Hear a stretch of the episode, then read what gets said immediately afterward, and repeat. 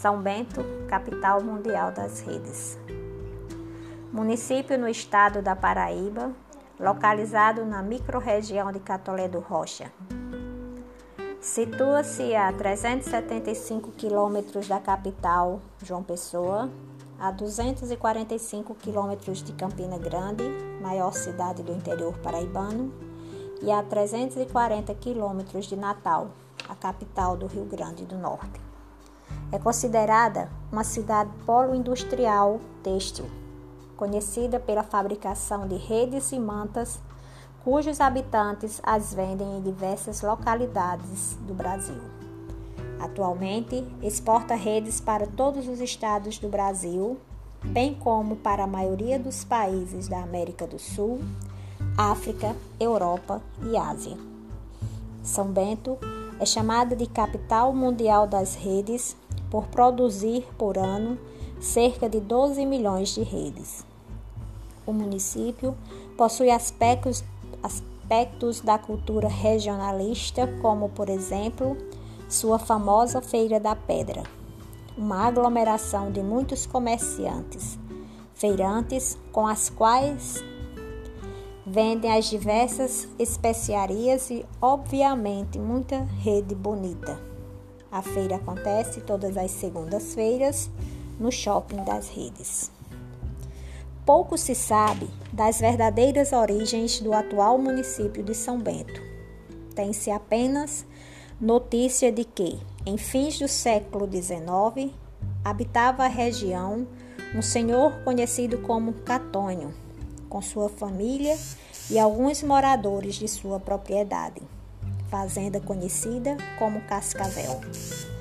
Pouco tempo depois, por ali passou um sacerdote de nome desconhecido com destino à cidade de Pombal, Paraíba, onde iria celebrar a festa do Rosário, que teria batizado o lugar de São Bento devido quase ter sido picado por uma cobra. Assim, permanecendo até nossos dias.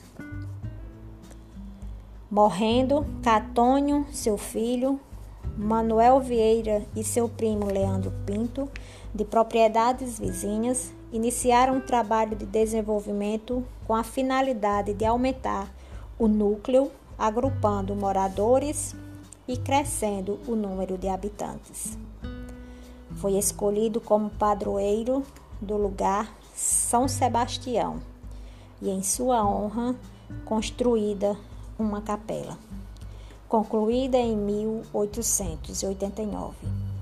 A Igreja Matriz conta com um sino doado pelos dois amigos fundadores, que se destaca pela majestade de seu som.